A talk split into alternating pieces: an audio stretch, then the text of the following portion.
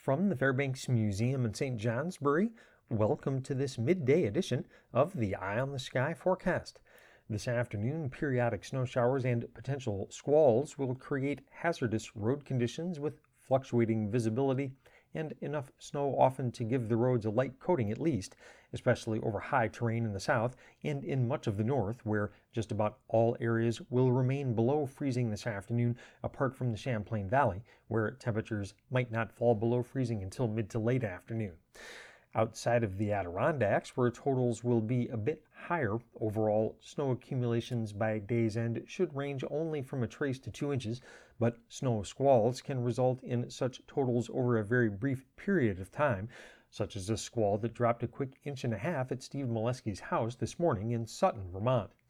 Scattered snow showers will continue into the evening, when an early squall might still occur in the south. Steady or falling temperatures will also pose the risk of icy patches on roads, especially late today and this evening. Early this afternoon, we already have one cold front that has pushed off the coast. A series of reinforcing cold fronts are combining with a strong upper-level disturbance to generate the snow showers and squalls. Moisture from Lake Ontario will also make a contribution for the rest of the day, especially from the Adirondacks into the Lake George region and from there into the southern Green Mountains.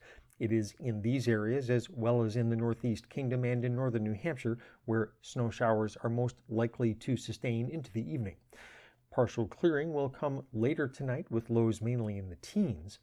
A stark trough in the jet stream will be shifting eastward tomorrow, but the cold northwest breeze will linger, especially in the morning.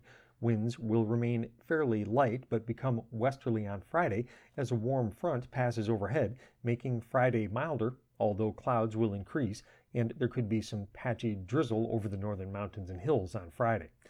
From Friday night into Saturday, a weak cold front will drift in from Quebec. This might bring a flurry to northern areas, but all in all, the front will be so weak that Saturday's temperatures should be very similar to those of Friday. Dry and relatively mild weather is expected again on Sunday. At that time, a storm will be gathering to our south. This storm is presently too far in the future to nail down too many details about it. It could mean rain or snow, or it could largely miss us to the south and east. In the short-term forecast summary for this afternoon, periodic snow showers or a squall with a trace to 2 inches up to 4 inches in the Adirondacks. Snow could mix with rain in southern valleys.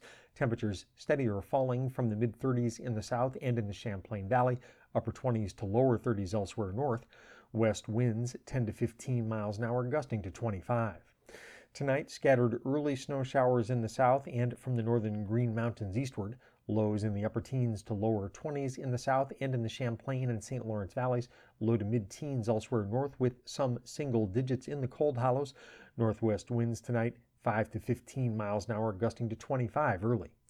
Thursday, partly to mostly sunny, highs from the mid-20s to lower 30s, some mid-30s far south and in the St. Lawrence Valley. Northwest winds gusting to 20 miles an hour in the morning. Thursday night, periods of clouds, lows from the upper teens to mid-20s, except low to mid-teens northeast and around 30 in the Champlain and St. Lawrence valleys. And for Friday, mostly to partly sunny skies, high temperatures ranging in the upper 30s to mid-40s with some mid-30s northeast, west to southwest winds around 10 miles an hour, gusting to 25 miles an hour in far northern New York. I'm meteorologist Lawrence Hayes with an Eye on the Sky.